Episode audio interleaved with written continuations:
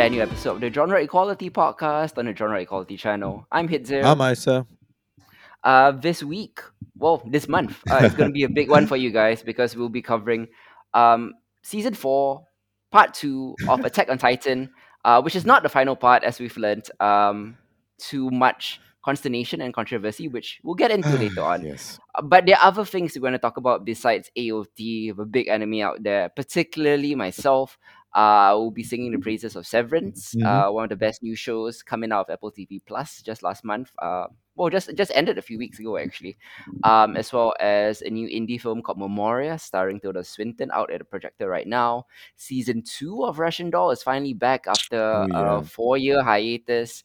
Um, Bathhouse time traveling anime Thermae Romae Novae will be uh, on the bill as well. And those are just our main topics. Um, plus, we'll be covering big movies that have just recently been released, such as Fantastic Beasts 3, I think. Um, Yep. One, two, three. Yep, Fantastic Beasts 3. It's called The Secrets of Dumbledore. That's out as well.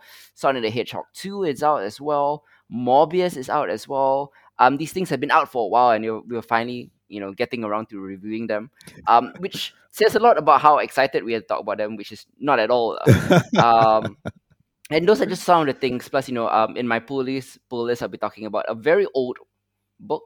Oh, it's twenty years old, lah, so oldish, lah. Yeah. Uh, book called Never Let Me Go, which um I've only read recently. Um, although I have seen the film. Um, plus a couple of new shows that are out called The Man Who Fell to Earth and Shining Girls will be covered by me as well. Alongside Isa F, uh, will be talking about season two of Ultraman, which is probably the biggest show with the biggest hiatus. Um, like what four years ish, right? Yeah. Even longer than Russian Doll. Yeah. Um, man, crazy. But we won't be talking too much about that, and Isa will tell you why. Um, let's begin with the biggest uh anime that we have to talk about right now. Yeah. Um, easily the biggest show on our rundown this this month. Yeah. Uh. Attack on Titan season four, part two continues the story of um generational trauma in the uh, i- um within the walls of Paradis and without. Um, obviously, um, this was built as the final season. Um, and we have kind of been, you know, anticipating the finale here. Yeah. Um, I, I, I myself knew that it wasn't not going to end with part two, and had to, you know, keep that quiet for for the most part. The only thing I could tell people is that they will be dissatisfied with the finale because it's not a finale.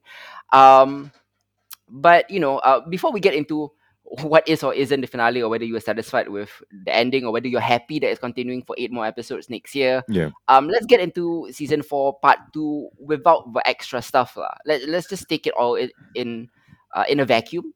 Um, what do you think of Attack on Titan season four, part two? Does it live up to the greatness that was season four, part one? Oh man. Um I guess so. I guess so. It's it's kind of this weird thing where I, I feel like the way that they've divided the parts, and I, I think this is gonna hold true for part three as well, isn't as neat as it could possibly be.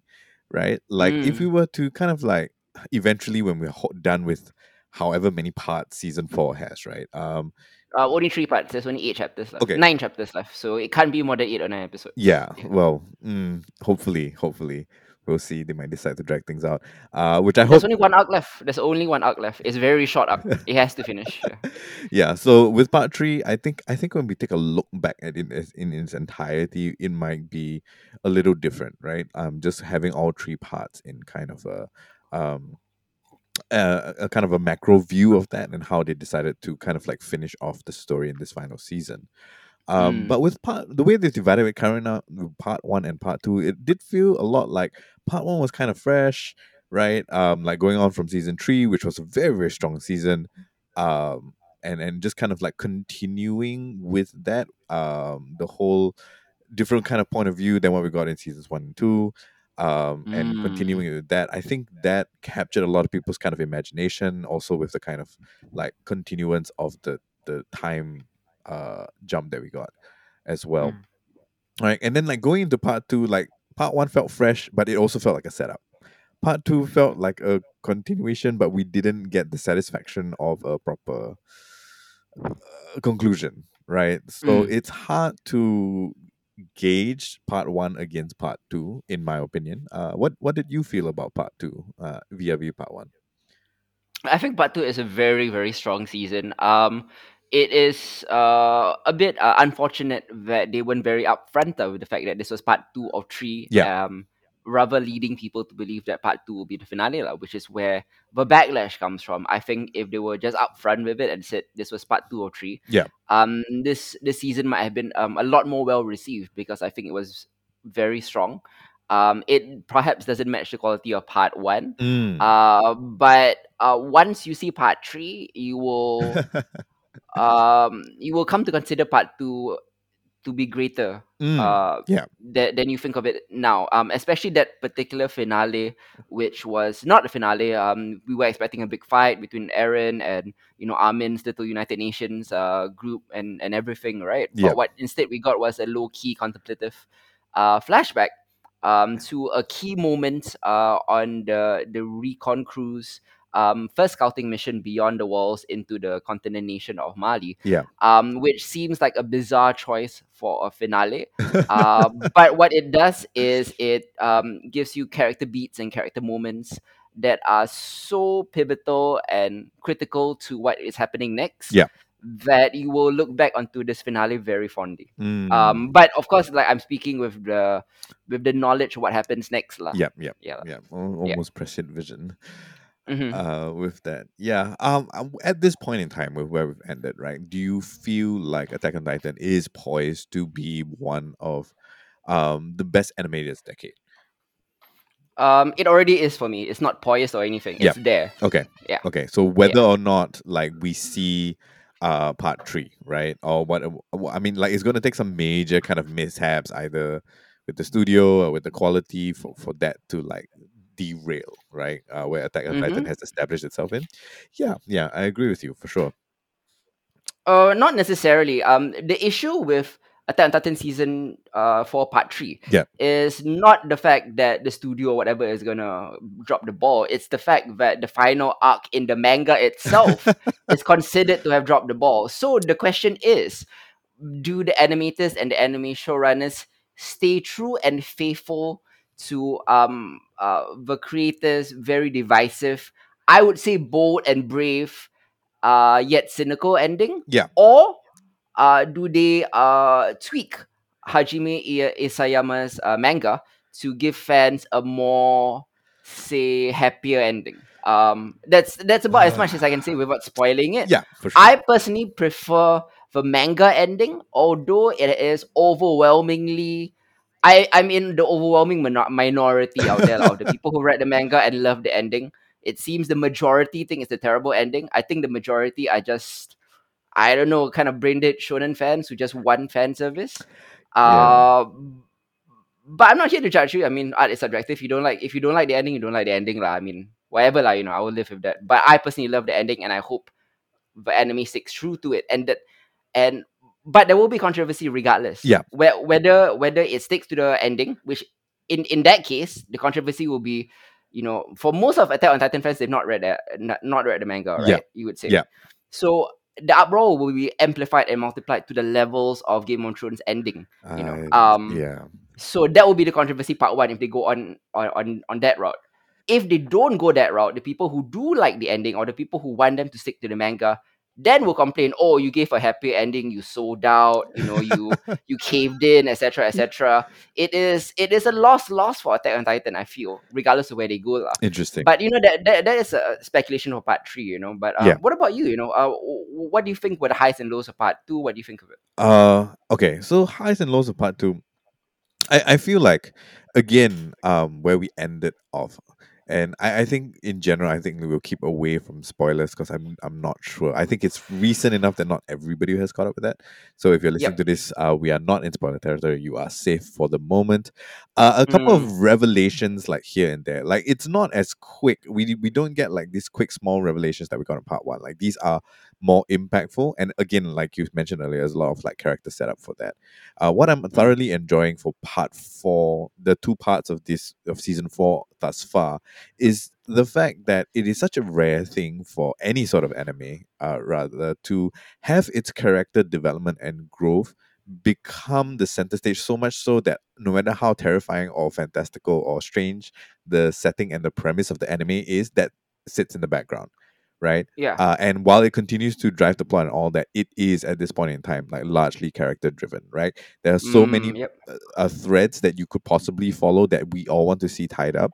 Uh, there are so many clashes and conflicts. There's so much reason to go back to earlier seasons just to see if um you know each character has performed kind of like true to form um a- as we've Mm, kind of discussed with some of the foreshadowing and all of that uh so all of those things i feel have become more compelling than the actual mystery i guess behind you know the show itself right or, or what it started off with in season one uh mm. and that to me feels incredibly rare and incredibly well done uh, and it is most evident, I think, in season four, part two, than in anywhere else in the franchise so far. yeah, season four part one had the benefit of giving you all the twists. Yeah. Uh, because of the time jump. Yes. Season four part. Uh, sorry, that, that was part one, right? Had all the t- benefits of the twist and everything. Yeah. It, it it drops you right into that. You know, part two needs to give you the reasons for that those twists. It needs to fill in on the context of it. Um, and that is just as important as giving you the twist because twist without context is meaningless. Yeah. You know, it is half of M Night Shyamalan's uh, filmography, right? Um, so that's why I think season uh, uh season four part two really succeeds because um you see the return of several characters such as Mm, Annie, who we mhm. haven't seen since late season one or early season two, I believe. Yeah. Early. Um, um, we didn't see Levi at all, with the exception of the flashback finale. yes. Um, we see the growth of Gabi as our um funhouse mirror reflection of uh year one um Eren. Um, and then you know the parallels between Gabi and Sasha, the the the girl she killed, Mm, and you know, and and Gabi ending up becoming Sasha to uh to a very important family that Sasha saved early on. Yeah. Um, they they they do a lot of neat little small nuanced character moments like that yes. that I feel is missing in in the majority of uh seinen or shonen anime. Yes. Um, I think the reaction to the latest season of Demon Slayer very clearly illustrates that there is a big divide between what I consider good storytelling and what fans of the genre consider good storytelling. Mhm. Um, and I think that is why Attack on Titan is getting the backlash it is, um, because it's going in a very subversive route. Um, it is brave in the choices that it makes. There have been, you know, um, indications that some people consider the enemy to be nihilist or imperialist or pro-war. Um, a bit bizarre this controversy, Yeah. considering you know, like um, is Schindler's List pro-genocide? I mean, it's because it's showing genocide. I don't think so, and I think the points might be flying past your head if you Yeah. if that is the conclusion that you draw from this anime which is so clearly about the horrors of war and about people deciding that again and again including our main character and protagonist Mhm, Eren Yeager mhm. that genocide is the answer to historical atrocities um yeah it's it's great it's great it's it's that old battlestar galactica adage you know Yeah. um all of it has happened before and all of it will happen again lah. but you know the cost of general generational trauma is that it keeps the the cycles of violence churning um this is what the show is all about. It's about how difficult it is to break out of the cycles of violence. Yeah. and if you look at our own human history real history you know you see that we don't do that. Um individual characters in a show like individual individual people in real life may make the decision to not go for vengeance or to be the bigger person etc etc you know. But in the end you know like individuals can break out of that but society as a whole doesn't seem to be able to. And that's what um isayama is trying to say Mm, uh with attack on titan it may not be a very rosy outlook. Um you know so many um of the the animes out there you have all these very noble characters always doing the right thing you know. Yeah. um and attack on titan has very human characters who are always filled with human flaws and the human wish for vengeance and revenge and it puts you um so immersively into the shoes of every one of them whether you whether you are rooting for Marley or whether you're rooting for paradis or whether you think for Eren or mikasa or levi or everyone uh, or even zeke you know um Yeah. everyone has a good reason for doing what they think uh, for doing what they're for doing what they're doing lah. everyone thinks that they're right Yeah. and to a certain extent everyone is right which is what makes this such uh, one of the most complex political allegories that's ever been put on screen, live action, or animated. Yeah. in my opinion. Yeah, Agree. I totally agree. yeah. Yeah. So how would you rate um, season four, part two? Uh, it's an eight out of ten for me. Um, not uh, I will rate season one, season four, part one, a nine out of ten. So this Mm. this falls slightly below that. Yeah. but an eight out of ten is still a very very strong strong rating and a strong season. I feel.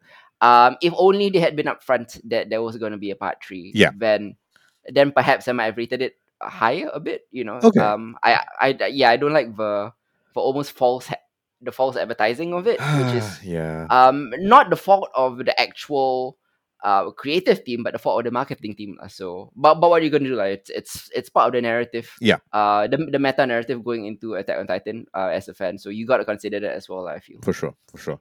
yeah Yeah, I'm I'm giving uh part two a seven point five. Uh, I believe I get part. I well, I wasn't. Did I? You were the one that reviewed part one, no i didn't review part one i wasn't into the show at that point right? Oh no, no. Okay, so that was on my anime list, which I don't uh on my anime corner, and I don't usually give uh, a score for that. But I would give part Mm. one probably like an eight, eight point five. I think. Um, Okay. just because I it has something to do with like the the pacing of part one felt more satisfying right? Mm. So again, I, I guess once we're done with part three, and maybe we'll kind of revisit this topic as like a, uh, Attack on Titan in its entirety, as we do with Mhm. many of our favorite kind of franchises. Um, Yeah. yeah, we'll we'll we'll see if that changes uh, when we take a, a fuller, more macro view of the of Attack on Titan uh, as a whole. yes yes absolutely you know um there was speculation that it was going to be a movie uh to wrap this up which you know would make sense uh considering um the studio mappa made so much from jujutsu kaisen zero Oh right? That you know they're like oh why don't we cash in on this? You know but i think the nine chapters remaining Yeah. Uh would have been too much for a two hour film unless it was a four hour film uh which would be you know a snyder cut you know um so i think an an eight nine ten episode final season would be just about the right length for for, for the final nine chapters Yeah. um especially considering season four part two was so faithful to the manga that every episode was exactly one chapter Yep. and i think that might that might be doing it uh that might be what they, they're going for in the in the next part lah. um I hope so. I Yeah, hope so. I do hope part three like doesn't rush it, right? Like anything less than less than than nine would feel a little sure pushing it because some oh yeah oh, uh, for those of you that are wondering the manga is done right so if you want to go ahead and go read on that you can you can have a peek into what we are what we are referring to vaguely um Mhm. but yeah we will we'll see we'll see hopefully they take their time with it like it gets the pacing that it deserves for for this fi- final part Yeah, yeah, um, hundred percent agree. There's a lot of fight scenes, uh, drawn in the final chapters Yep. of the manga. Um, I'm assuming the fight scenes being animated would be considerably longer, lah. You know, there could be entire, you know, four five episode arcs focused on one fight. Yep. Um, which is not new for anime or not new for Attack on Titan even. You Yeah. know, um, the entirety of season two, uh, one and a half days takes place over one season. You know, so. Uh, I'm just telling you, part three will be like that. Um, yeah, yeah. I, I don't know how much I can say, but that's roughly what I can say. Uh, other than the fact that I enjoyed part two a lot, I know a lot of people were disappointed that it was not the end. They skimped on the finale. Uh, but I will tell you that rather would you rather have them rushed like or crammed in the final nine chapters in the last two or three episodes, or would you rather have the story told at a more appropriate pace? You know, Yeah. um, patience has its virtues. Uh, let the animators uh animate the final season. Uh, give them time to tell the story at its own pace. Yeah. You know, rather than cramming in all the chapters within the twelve episode order they got for part 2 Mhm, mhm. Um, yeah. What What would you rather have, like a rushed ending or a proper ending? I mean, so uh, if if you're upset that this wasn't the ending, think of it that way. yeah Yeah. Uh, again i think a lot of it has to do with with things that you can't control that's outside of the anime right like the way that they market it etc etc or, or just Mm. not letting that information on but i i what I, I struggle to understand is like look you're getting more attack on titan right which is an Yeah. anime you purportedly love so why are you complaining right like an additional Sure. season sure you you have to wait you know however many months it is that we have to wait right but we've we've lived as an entire generation through game of thrones right And like we are Mm, no stranger to that. And look at what we got at the end of the day for Game of Thrones. So that mm, given how quality this first two parts were for this final season has been, right? Just wait a couple more months and like we'll get it in its entirety and then you can decide whether or not, right? The ending is what it should have been, the pacing is what it should have been, whether or not you still believe that they should have ended it at part two. Like, you know, just give it time. It's not gonna be more than a year. So like chill out. mm.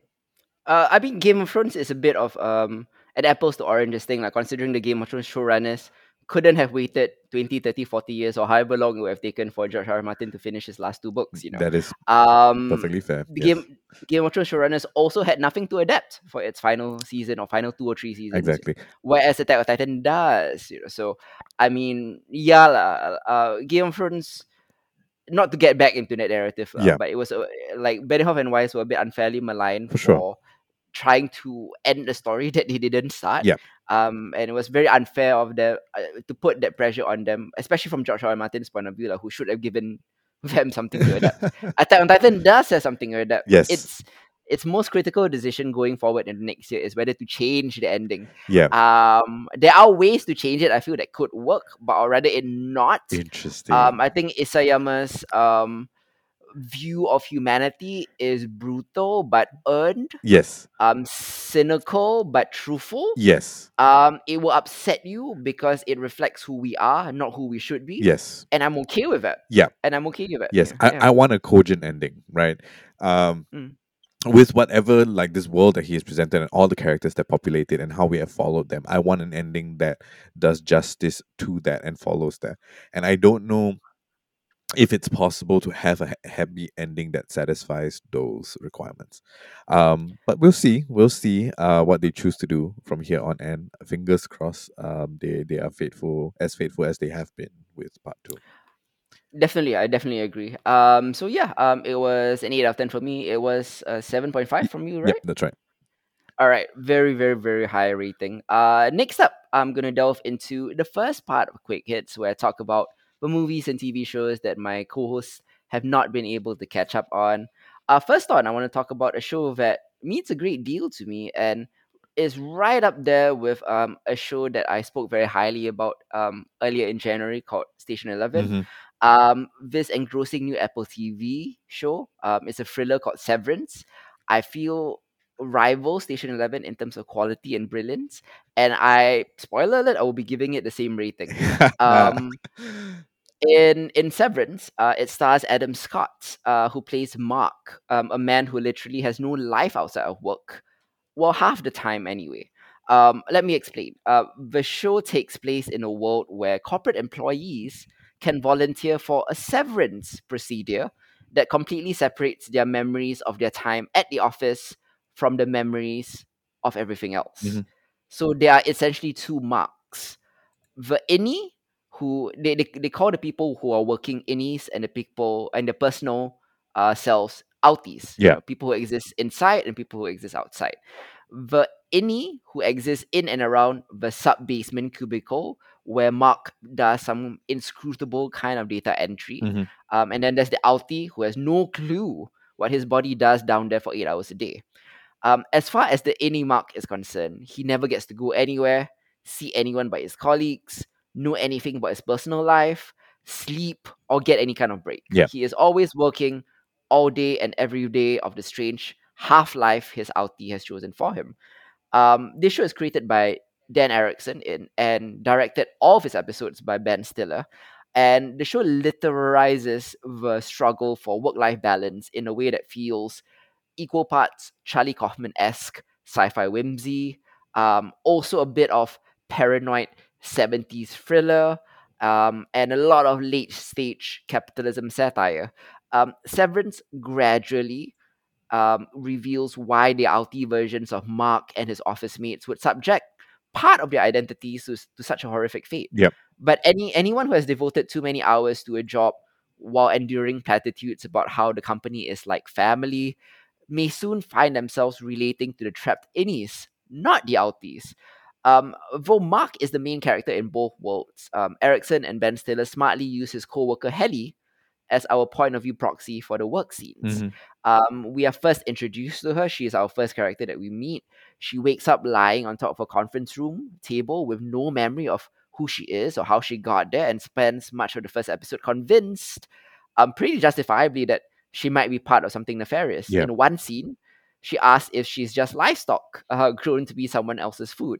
Later, she wonders if she's died, and this bright, antiseptic, decidedly retro office space is really hell. And Mark gently insists that it is not. Uh, but within a few episodes, it becomes clear that Helly is onto something on a metaphorical level because hmm not just because the older co-workers treat the company itself as a religion. You know, some study the company's manual like it's a Bible, while others who have undergone severance, uh, aka, uh, oh, sorry, uh, others who have not undergone severance, the non-severed workers, Yeah. the normal workers, all refer to the company's founders as if he was some sort of messiah. It has a very religious cult vibe to the corporate philosophy behind uh, behind this company. Mhm. Um, outside of its smart and intriguing script, Ben Stiller has really grown to be an excellent director. Mm. Here, he captures both the strangeness of the concept and its emotional implications. His camera makes the impressively weird production design seem even more unnerving, and he gets fascinating, nuanced performances for an all around stellar ensemble. His visual palette is extraordinarily cold and intimidating and eerily colorless to reflect the mood and tone of this dry and dreary world. Um, the real world passages, uh, when we do go outside to the real world, are good also because we follow Outie Mark, who is a glum, sad sack that eventually gets involved with people who claim to have found a way to undo the severance process.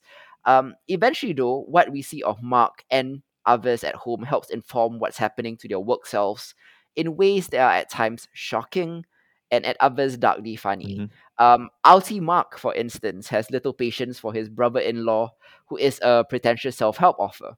But when a copy of his brother in law's newest book makes its way down into the office, Innie Mark, who keep in mind has no memories of the outside, has no pop pop cultural understanding of any kind, finds this self help book, which is very, very uh, lame. Uh, he finds it to be so profound, he begins memorizing passages out of it.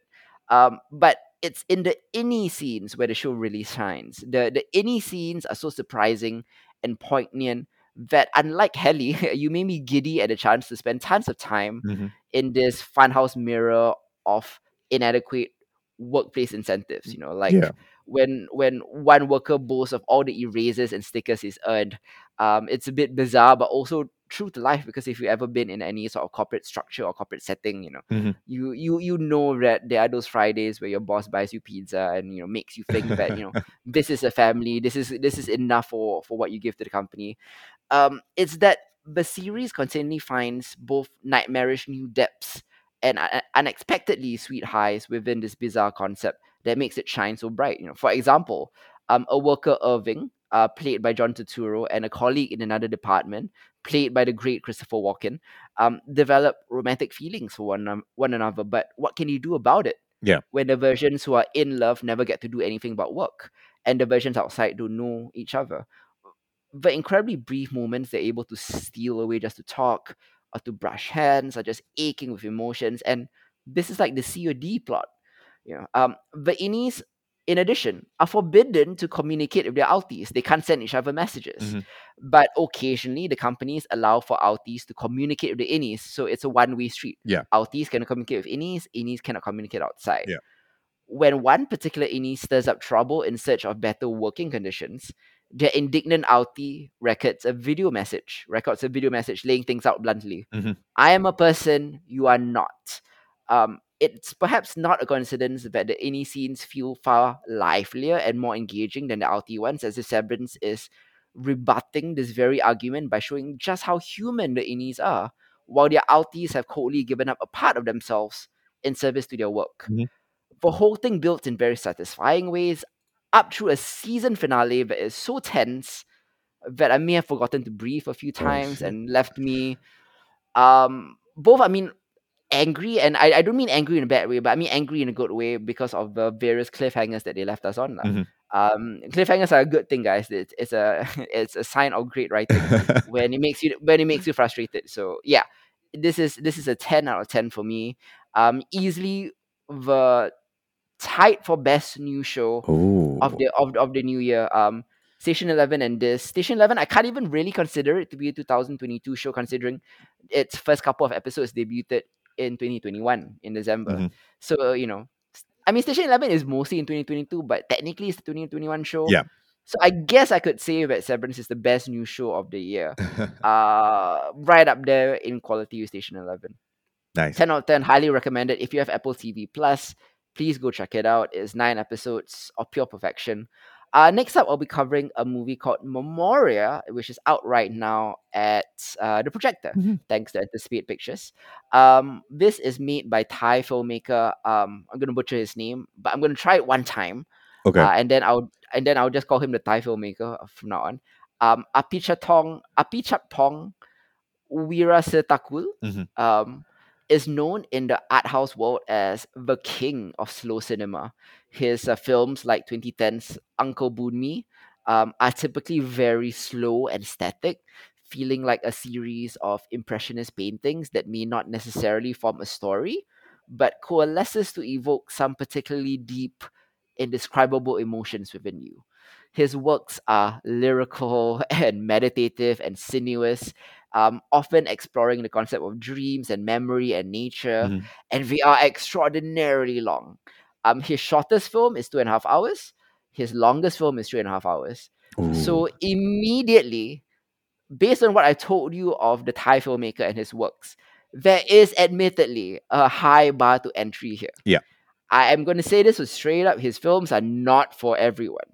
Uh, what I've just described to you, meditative and sinuous and lyrical, and all those nice words that I've just used, for many of you, you may equate that to boring, and I do not blame you Mm. because sure, yeah, I mean, some of you may find it boring, but for fans like me who have come to appreciate his kind of lingering, beautiful, static compositions and the thoughts and feelings that it can evoke, his latest film, Memoria, is pretty much his masterpiece, his magnum opus.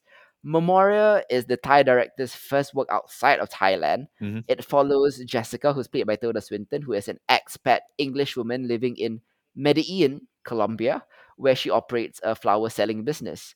She is visiting her, uh, sister Karen, who is in Bogota Hospital, suffering from a mysterious respiratory ailment. One early morning, Jessica is awoken by a mysterious thud.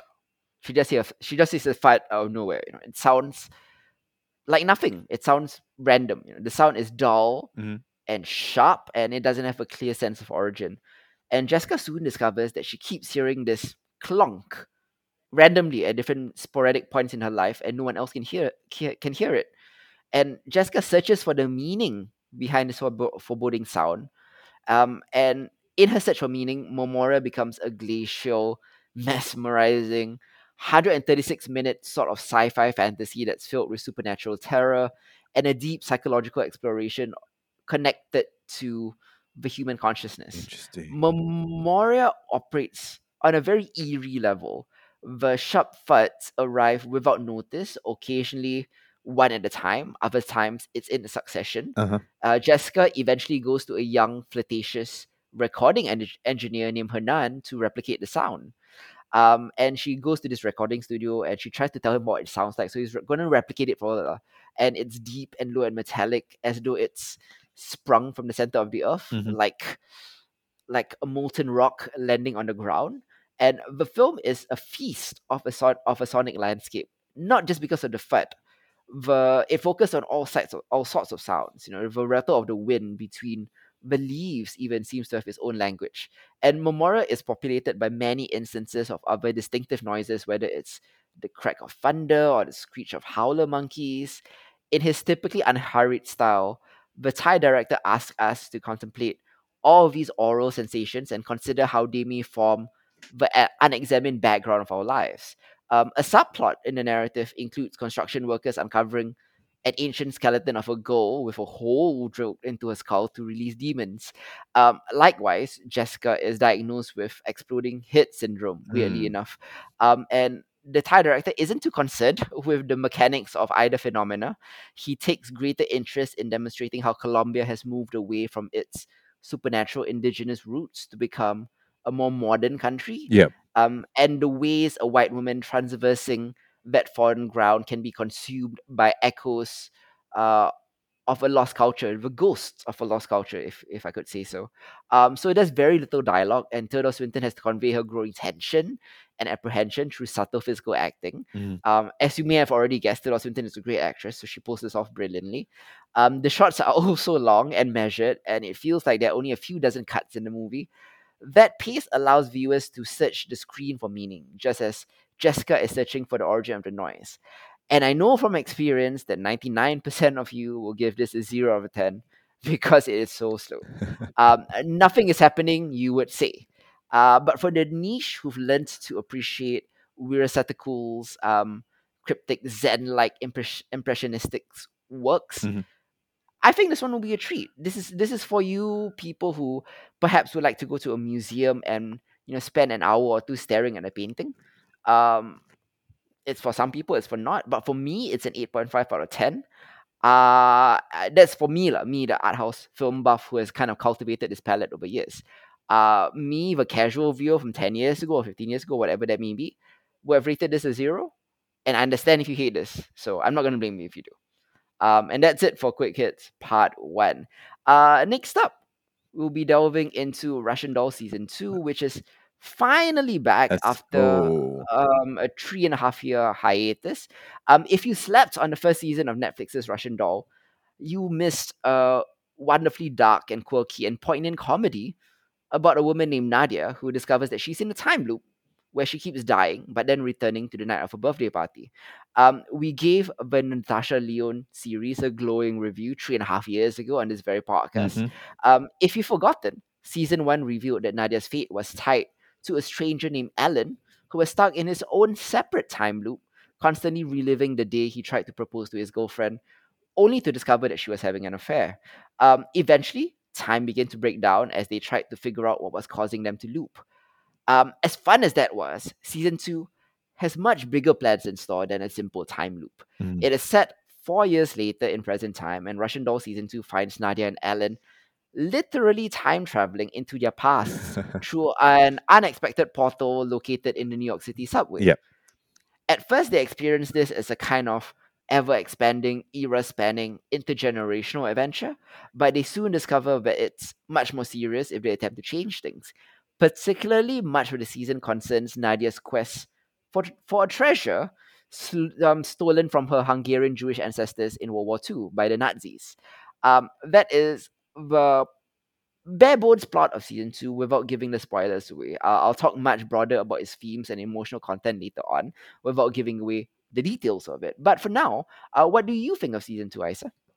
Uh, first and foremost, I fucking love this the playlist that they have for season two. Um, course, yes, I have been yeah. listening to a ton of uh, I, they they actually I think uh, I can't remember who did the playlist up, but I've been listening to it on Spotify. I've also been listening to a ton of the Bachi mode since uh, finishing Russian Dolls.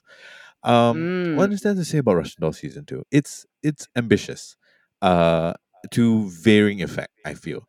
Um, Mm. did I enjoy it? Yes, I did. Uh, was it satisfying in the end? I'm still not sure, and I've been done with it for a couple of weeks now. Um, Mm. there are things that are extremely compelling. I think the general premise of season two uh, is is fascinating, right? Like this entire idea of kind of traveling back. I do enjoy um, the the performances of the, the additional cast members who have joined in season two. Uh, Chloe Sevigny, in particular, I think does an excellent job as playing a young um, her young mother. uh, Or the younger Yes. version of her mother. Uh, Uh, she was in season one as well. Yes. Yes. Oh Yep. yeah, that's right. Um yeah, so I've I've really kind of enjoyed that. Um I don't think and this is something you pointed out to me before I started watch, watching season 2 and I Mhm. agree it's not as neat as season 1. Uh Yeah.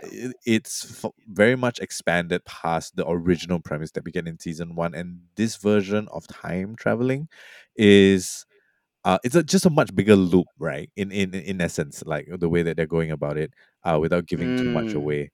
Uh, and Yep. with that additional scope, with that additional complexity, there are moments in time where it feels difficult to have the dots connect as nicely as it is in season one, and that can be Yep. frustrating at times. Uh, but outside of Yeah. that, it, it's it's still fairly feel good. I think the pacing struggles in parts, but overall Mm. is still okay. And like, I mean, we're, we're, we're just here to watch what she gets up to, lah, really, right? They banked Mm-hmm. on Yep. that and it has paid off. And uh, overall, it was a really fun ride.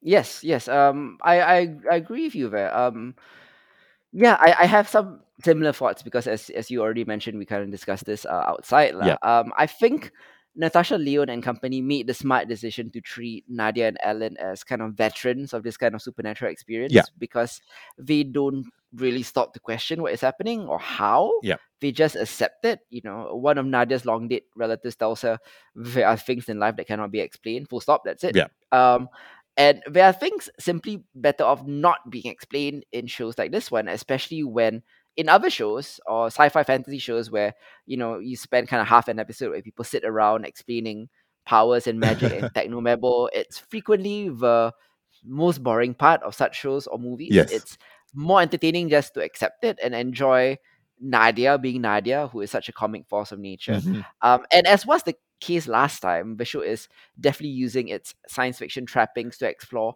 much more grounded emotional issues. It's not interested in the logic of, of um, time travel as much as the logic of your of your emotional past or your generational trauma. Yeah. Um, the time travel functions as a metaphor for, among other things, the mental illness that runs through Nadia's family and her fear that she could have inherited her mother's schizophrenia. Plus, much of the show's comedy, and it's still very funny, Yes. works as a release valve for many of the problems Nadia is reluctant to face about herself. And the new episodes repeat, repeatedly confront her with that darkness in powerful ways. And Mhm. The things that Nadia wants to fix about herself require much more than a cross era treasure hunt. Yeah. But hey, it's a blast to watch her try. you Yeah. know? Um, yeah, I mean, overall, season two is not the near perfect triumph that season one was, Yeah. but in reaching further and in trying more, season two ultimately justifies its existence. Where once it was hard to see how a continuation might work, now it wouldn't feel the least bit surprising for Nadia to say, be abducted by aliens or go to parallel dimensions. Um, Nadia, the character, is so fun to watch that you stick her in any random metaphysical conundrum and they're banking Mhm. that if audience will be in. There are occasional moments that feel like Natasha Lyonne is kind of just playing the hits, you know. Um, in the opening scene of the show, Nadia says cockroach when, uh, with her, you know, uh, or her saying random bri witty things with her gravelly voice and the phone book thick New York accent and her chain smoking and posture and impulsiveness and curly red hair and sunglasses are such a vibe. Mhm, mhm. They're counting on you to just be in for that vibe. Yeah. And I think truthfully Russian Doll is that vibe Yes. much more than anything else. And you know, even hits like uh like literal hits like Harry Nilsson's Gotta Get Up eventually finds its way into the soundtrack again. yes. Uh but I think season two also proves that it's not a rehash of season one. The tone is similar, but the gimmick is very different and in many ways it is more audacious in scope and themes. And if the end result is a lot messier than the 2018 edition, the level of ambition and the, the pleasure of going back in Nadia's company Yeah. makes up for it. Mhm. I would rather have a messy, more audacious attempt at trying something new Yes. Than what most shows do in just trying to replicate what worked in season one, you know, just doing the same thing over and over over, over again. Um, most shows, um, and I could tell you there are a lot of shows that we reviewed here. There's season two, three, four. I'm just trying to recapture the magic of season one. Uh-huh. Those are the shows that are stuck in a time loop. and, and and Natasha Lyonne and Nadia have broken out of a time loop and giving uh, and have tried to give us something different. Is it messier? Yeah, but I think it's still fun because they don't try the same thing. Mhm, mhm. Yep. Yeah, I totally agree with you. Um, so question: How do what do you feel about Ellen's um kind of arc right in season two? Because for me, it felt a little a little anemic, uh, unfortunately, right? But Mm. given the expanded scope of things and just like how much stuff is going on with Nadia, I understand that. But at the same time, the a part of me either wanted more from his arc, uh, just in terms of like screen time with him, really, or Yeah. I feel like it could have not like in season one, Alan as acts as a counterpoint, right? Uh, to Nadia and what she's going through is a different perspective with his own struggles. I you don't Yeah. really see that here in season two, and I feel like if we had done away with his arc altogether and focused completely on Nadia, it would have worked Mm. to similar effect. Uh, how do you feel about that? Uh, yeah. Um, in response to your question, what arc? It did not exist. Um, El- Ellen was there because they signed the actor. Yeah. Um, and I guess they had to use him. Um, probably the biggest flaw of season two was that Alan was there when he didn't need to be there. Yeah. Um, and that's about it. Yeah, that is probably the biggest flaw in season two. It Mm. would have worked without Alan. In fact, it would have worked better without Alan. I think so too. Yeah, yeah, Yep. yeah. Um, yeah, so that's why I'm rating this as seven out of ten, which is way way below the I think the eight I gave season season one. Yeah, uh, I'm gonna give it a seven out of ten as well. I mean, like Mhm. so many things to enjoy. Still a strong recommend. Just like with the ambition and the expanded scope and the uh inevitable messiness of that, like you know, just there were just bound to be more things to kind of pick on, right? Um, given how tight season one was, so seven out of ten. Yeah. Yeah, yeah. Um, next up, we're delving into one of the more genuinely eccentric Netflix animes in, in recent memory, which is um, Thermae Romae Novae. Uh, the series is actually the third screen adaptation of the popular Thermae Romae manga series, Yeah. literally, literally meaning uh, Roman bathhouse in, Lat- in Latin. Um, Thermae Romae follows Lucius, who is a bathhouse architect under the reign of Emperor Hadrian, and he struggles to come up with innovative ideas to be competitive in a saturated bathhouse market back in ancient Rome. Um, and luckily, Lucius is inexplicably able to gain inspir- inspiration through bizarre incidents where he sinks deep underwater only to inexplicably reappear in modern day Japan, where he discovers 21st century bathing innovations Yeah, such as private toilets, outdoor hot springs, shower heads, um, and he explores modern Japanese bathhouses as well. Um, much like Russian Doll season two, I think Thermae Romae Novae wisely also doesn't bother to explain the mechanics of this time travel. Yeah. It just puts you in it. yeah. Um, what do you think? Oh man. Uh uh, before before kind of embarking that, I I took a quick kind of flip through the manga, right? I was like, what in the Mm. world is going on with it? Uh, and as much as the manga, the manga is a lot. Uh, the way the manga is kind of drawn and and kind of paced is a lot shorter than what we get. Um, in in the Mm. anime, the anime kind of plays it out a, a tad more, which is great. Um, I'm I'm totally fine with the fact that you don't explain, uh, you know, um, you know how it exactly works. Uh, I did admittedly get a little tired of him just like having random reasons to fall into deep water. Mhm. Uh, that got tiring after a while, but you just kind of accept it as just kind of like okay, th- it's it's a thing, it's a gag, right? Just like lean into it.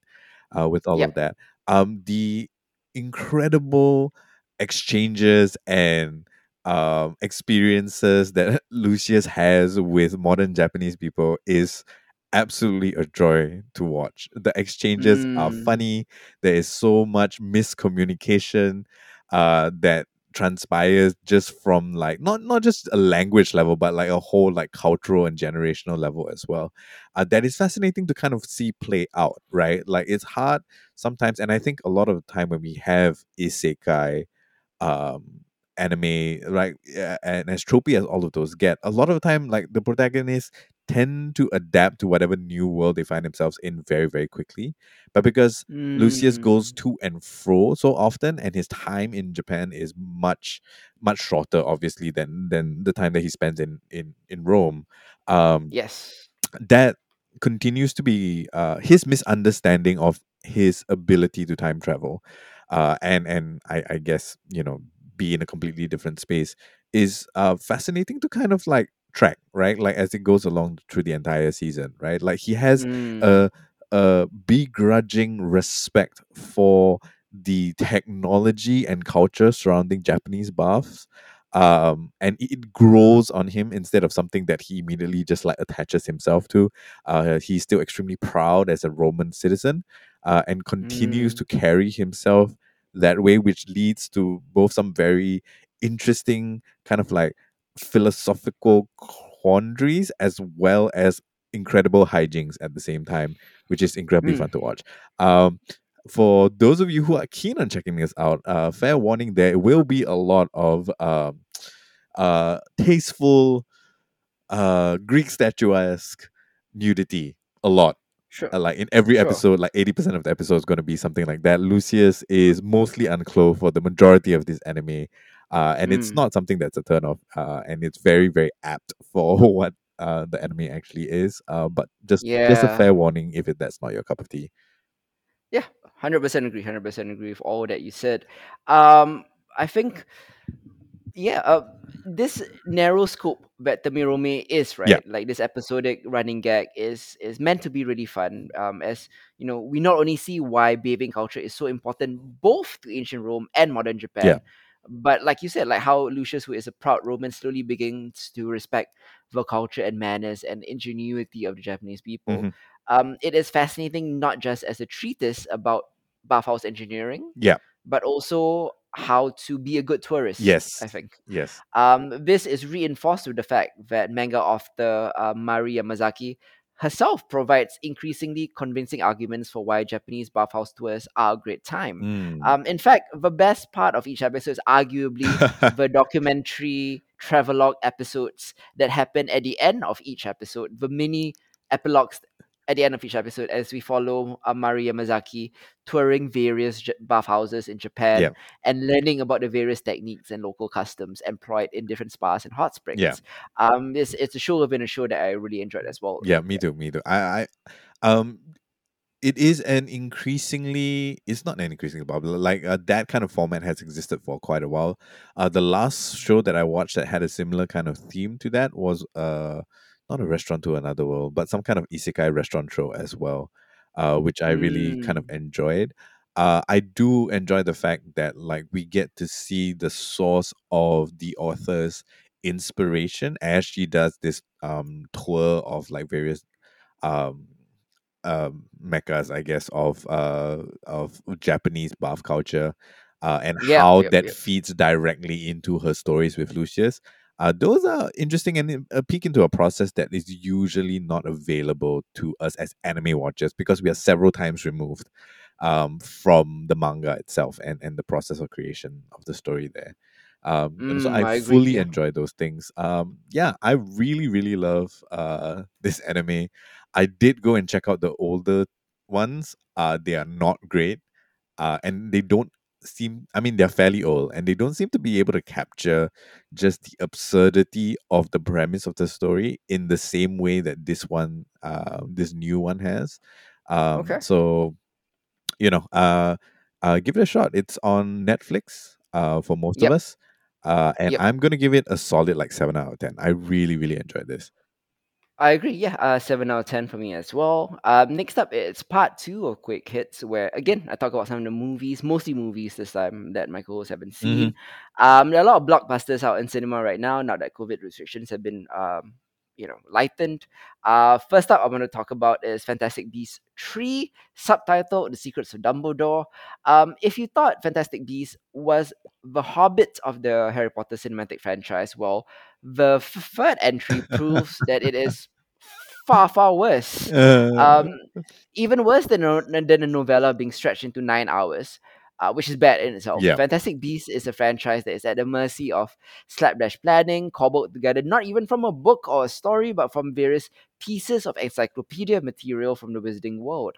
Um, this third outing entitled The Secrets of Dumbledore falls precisely into the same traps as his predecessors, offering up an unwieldy mash of adult themes and childish whimsy that's made even more inscrutable by too many subplots, too many characters, and a tone that veers wildly off course at every possible turn. A horrendous mess. It is a 2 out of 10. Ooh. Next up, I'm going to be talking about the sequel to Sonic the Hedgehog, Sonic the Hedgehog 2. The sequel follows Sonic as he settles in Green Hills. Sonic is eager to prove that he has what it takes to be a true hero. His test comes when Dr. Robotnik returns, this time with a new partner, Knuckles, in Mhm. search for an emerald that has the power to destroy civilization. So Sonic teams up with his own sidekick Tails, and they together embark on a globe globetrotting journey to find the emerald before it falls into the wrong hands. From a technical standpoint, Sonic the Hedgehog 2 is fairly impressive in merging its live action and animation, Mhm. a reminder of the technological advancements since the days of Who Framed Roger Rabbit. Uh, Sonic the Hedgehog 2 is filled with frantic action that will appeal to family audiences seeking a distraction. Yeah. However, it's nothing more than a generic popcorn fodder that's a little too generic, a little too forgettable, and a little too overlong.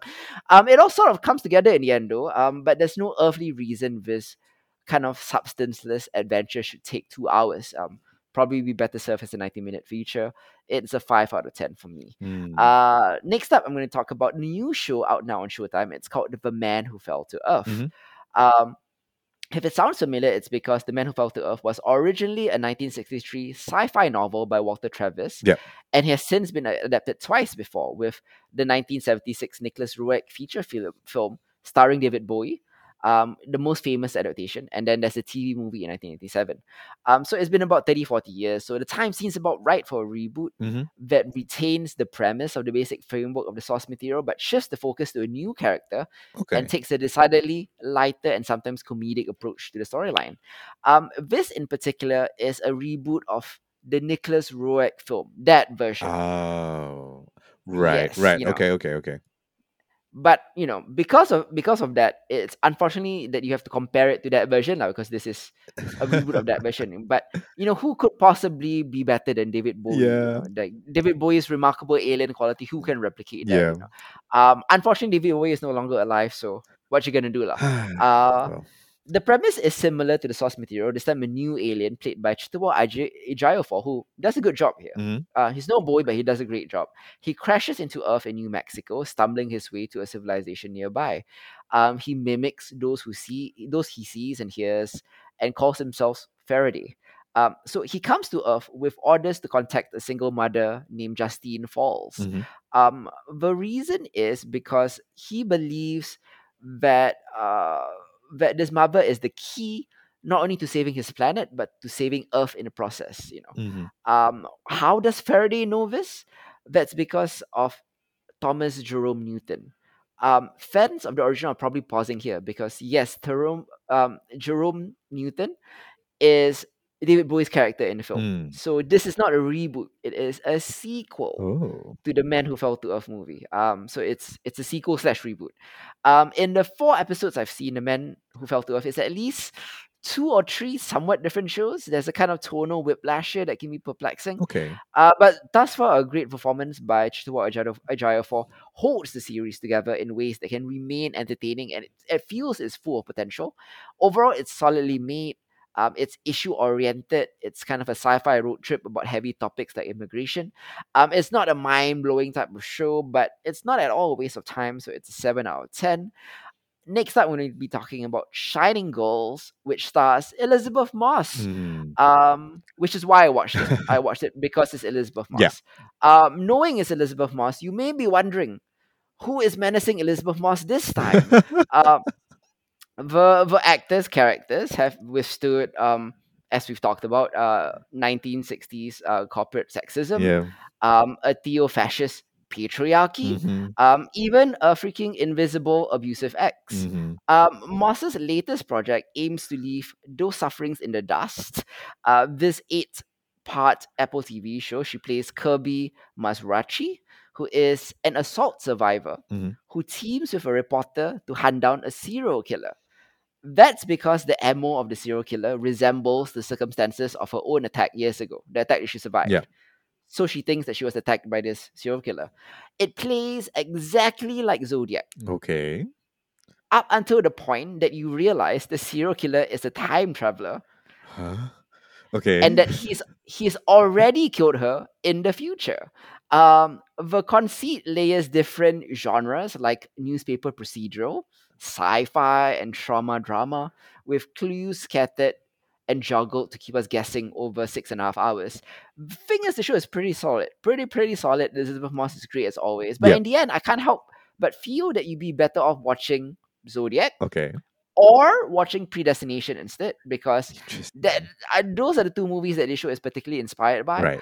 Um, it's a seven out of ten, but it will play better if you've never seen Zodiac or Predestination and think this is very novel. I see. I see. Uh, and yeah, that was quick hits too. That was my rundown of all the shows. Next up, um, let's talk about uh Morbius, the latest uh movie coming out of S- Sony's corner of the Marvel Cinematic Universe, or should I say Marvel Cinematic Multiverse? yes. Um, we caught Morbius about a month ago, about a few weeks ago actually. Yeah. Um, what do you think of Morbius? Morbius. Okay. It is. It is not the worst movie Sony has put out. Right. Sure. Uh, yeah. and I, I'm just gonna say that out loud, just because like it, it seems that there are a ton of memes going uh on about like, oh, you know, it's the worst thing they ever made. It's not, right? Like it's okay. It's very bad. It, It's very bad. yeah, it's it's it's it's okay. It's like it's fine, right? Like it is everything that you thought it would possibly be, and if you're going this with the correct expectations, you're gonna get exactly that, right? Uh Mm, Jared Leto yet again is insufferable. Um, in yet again another insufferable role. Uh, but Matt mm, Smith, I really kind of enjoyed uh, Milo slash uh, Lucien's character. Uh, it's mm, it's so oddly apt um mm. casting choice. And Yep. uh, as as I was saying uh, to hits uh, as we came out of the movie, I was like, it's so strange that Matt Smith is coming here and he's playing like a vampire, and you know it's kind of like um fairly modern New York that we're going through, but he's he dresses exactly like Doctor Who, his Doctor Who character, uh, which is Sure. Yeah. which Yeah. is kind of amazing and so strange at the same time. Um, but you know, uh, I personally am a much bigger fan of the Morbius that we got uh, in the 90s Spider Man cartoon, the one with the strange Mm. suckers on the palms of his hand. Uh, Yep. in his very kind of like short stint within that franchise, uh, he had a much Mm. more fascinating arc, much more interesting origin story that is not so like kind of run of the mill sci fi vampire uh, and his relationships in that were with both Peter and with uh, with uh, Blade and with uh, Kraven was far far more interesting than anything we got here. So I don't want to spend too much Mm. time on Morbius, but like, what do you, what do you uh, what's what's your take? Um. Ditto. Okay, yeah, yeah. uh, I'm I'm just gonna give it like a five out of ten. I think like it's a movie that you can watch if you just want to like round out your general knowledge of what Sony is trying to do. Uh, but there's Sure. yeah, Yeah. there's Yeah. nothing outstanding about this movie at all. I agree. I agree. Um.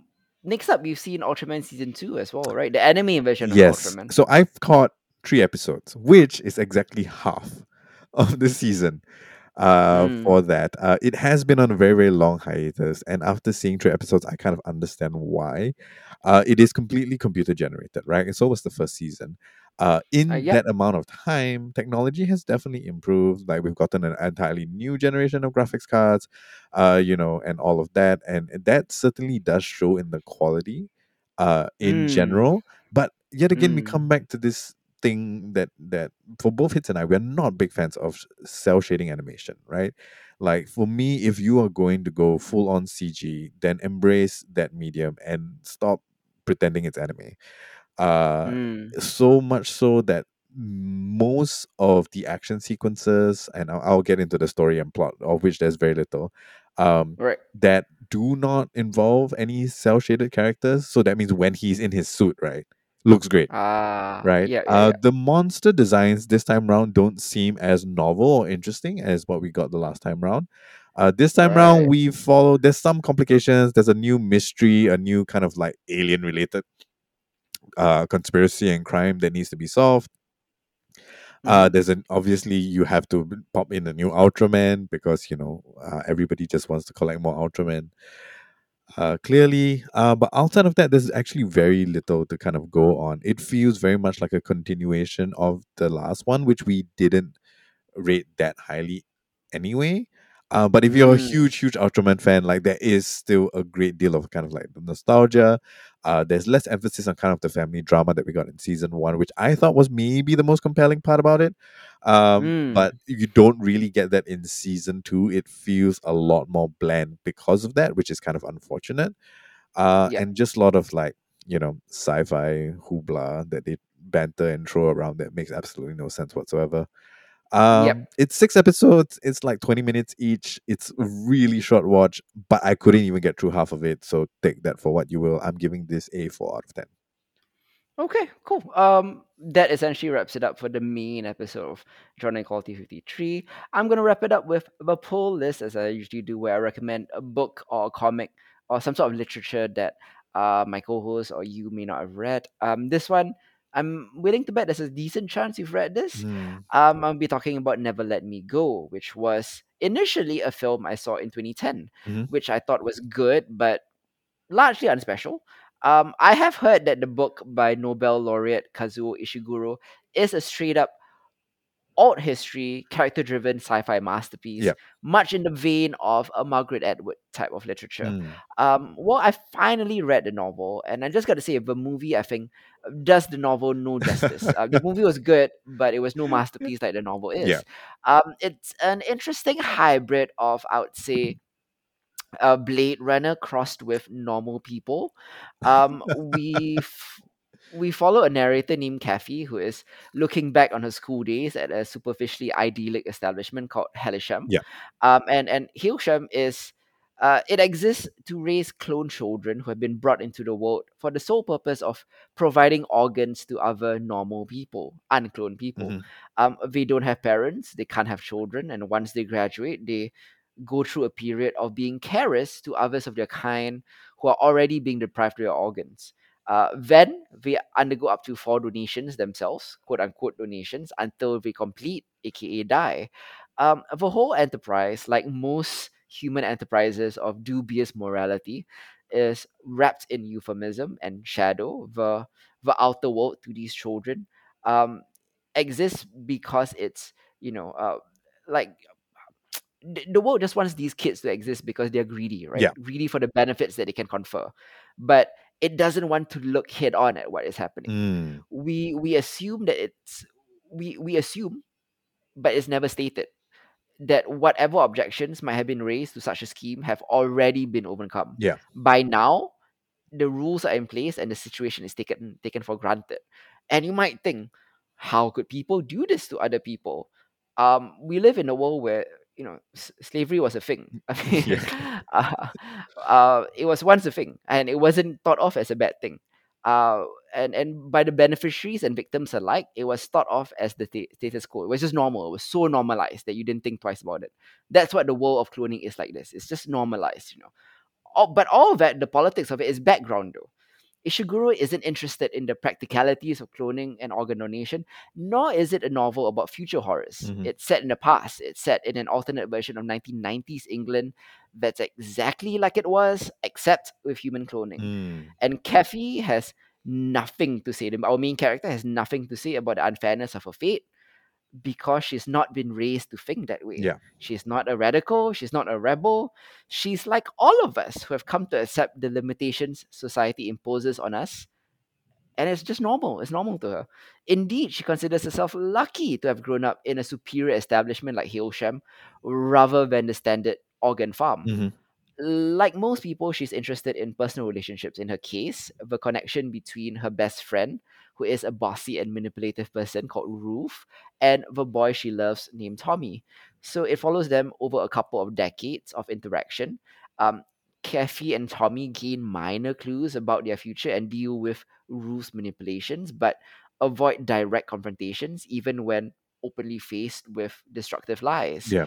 this opens up the path to a life full of unexpressed thoughts and painful misunderstandings. This book is very good at crafting the interior lives of these characters and is so uncannily observant and emotionally truthful about how kids think and interact. It's just the setting is sci-fi.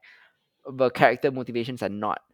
Sometimes you let yourself think that you're reading a Sally Rooney ro- novel or an Elena Ferrante novel. You know, Mhm. I, I I compare this a lot to Normal People or My Brilliant Friend because it's very similar in tone and style.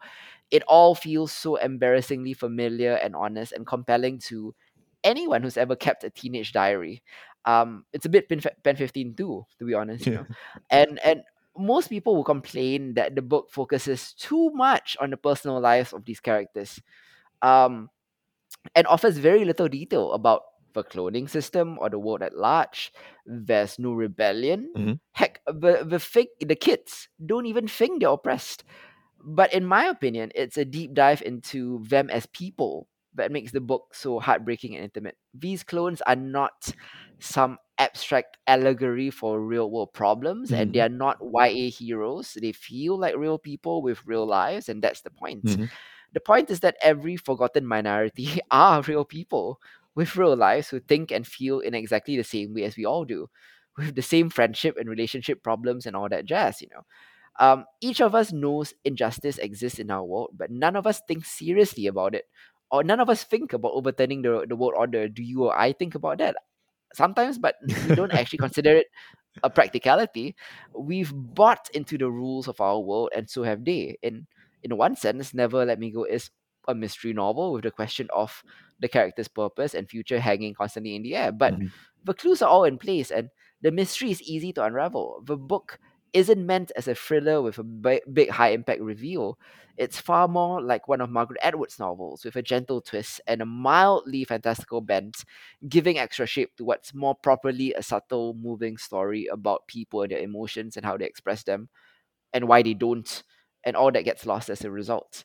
It's a thoughtful, crafty, and finally very disquieting look at the effects of dehumanization on any group that it's subject to. Mhm. And in Ishiguro's subtle hands, these effects are far from obvious. There's no them bad, us good preaching. Rather, there's the creeping, uncertain feeling that emerges as the expectations of characters diminish and their ability to think outside the box decreases Mhm. The reader reaches the end of the book wondering exactly where the walls of his or, o- his or her own invisible box begins and ends. And yeah, that's what I took from the novel. It's brilliant. It's not at all what the movie is. I would highly recommend it. I mean, it won a Booker Prize. It's written by a Nobel laureate, so I'm I my praise means little compared to all of that. lah. And I'm assuming if you're a sci-fi fan, you've probably read this soft sci-fi novel at least once, you know. But I haven't, and I enjoyed it when I read it back in February. Um, have you seen the movie or read the novel? I Uh, have Isa? seen the movie. I Yep. s- don't no, I have not read the novel. It's one of the Ishiguro novels that I have not uh finished. Mm, Yeah. Uh it is definitely I mean, I put it on my list as soon as I put I saw you put it up on pull list. I was like, oh yes, that's actually yep, yeah. I haven't done that yet. So it's good to know that it is better than the movie, which I was okay with all those years ago. Mm, But yeah, hmm yeah, completely concur that it it will definitely be probably better than what we got on screen. Oh, definitely, definitely. Yeah. Um, that's it for this episode of uh, Genre Equality 53. We'll be back next month for a couple of episodes of Behold. Uh, one with Isa and one with uh, Hadi as well. Um, firstly, on Behold 48, we look forward to boxing movies. That's what me and Mm. Hadi are going to be talking about. We're talking about our favorite boxing films, Yeah. um, including Raging Bull, Million Dollar Baby, Rocky and Creed, uh, which were both from the same franchise. Uh, and then later on on Behold 49, we'll be interviewing the creator of another podcast, a, a narrative audio historical drama called The Masnaru and the Palawan. hmm He was the creator, writer, star, producer, all around everything Yeah. to that to that uh, narrative podcast. Uh, he is called Lian Sutton, and we have um a, a close to hour long interview with him. Um, and then subsequently, we'll also be talking about some of our other favorite narrative podcasts or, or audio dramas that have come out in recent times. Mm. Um, Isa has picked Welcome to Night Vale, and I have picked My Dad Wrote a Porno. And next month for Genre Equality, probably the biggest of the year so far. Yeah.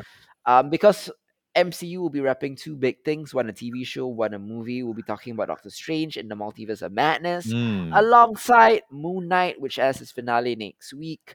Myself and Hadi will be delving into Undone Season 2, which is as good as Undone Season 1. Um, Hadi will talk about Halo because he is, uh, I don't know, he likes suffering. Yeah. Um, uh, plus, I will talk about Stranger Things season four, which is the final season of Stranger Things, Love, Death, and Robots season three, um, as well as a new horror movie called X, which A24 is releasing. Um, Hadi will also be reviewing Star Trek Picard because, again, like I said, he enjoys suffering. And I'll be introducing um, um, a new segment for genre equality called Quick Hits Classics, uh, Oh. which is um, a segment where I don't have a book or piece of literature to review, and I will be revisiting a, um, a sci-fi, fantasy, or horror title that we've never talked about on the show before. Yeah. Um, so Quick Hits Classics for next month will be um, uh, a certified cult classic. Oh, yeah. Uh, in a in a horror in a horror realm by Roman Polanski. It's called Rosemary's Baby. Uh, it's a movie I consider to be my personal favorite horror movie.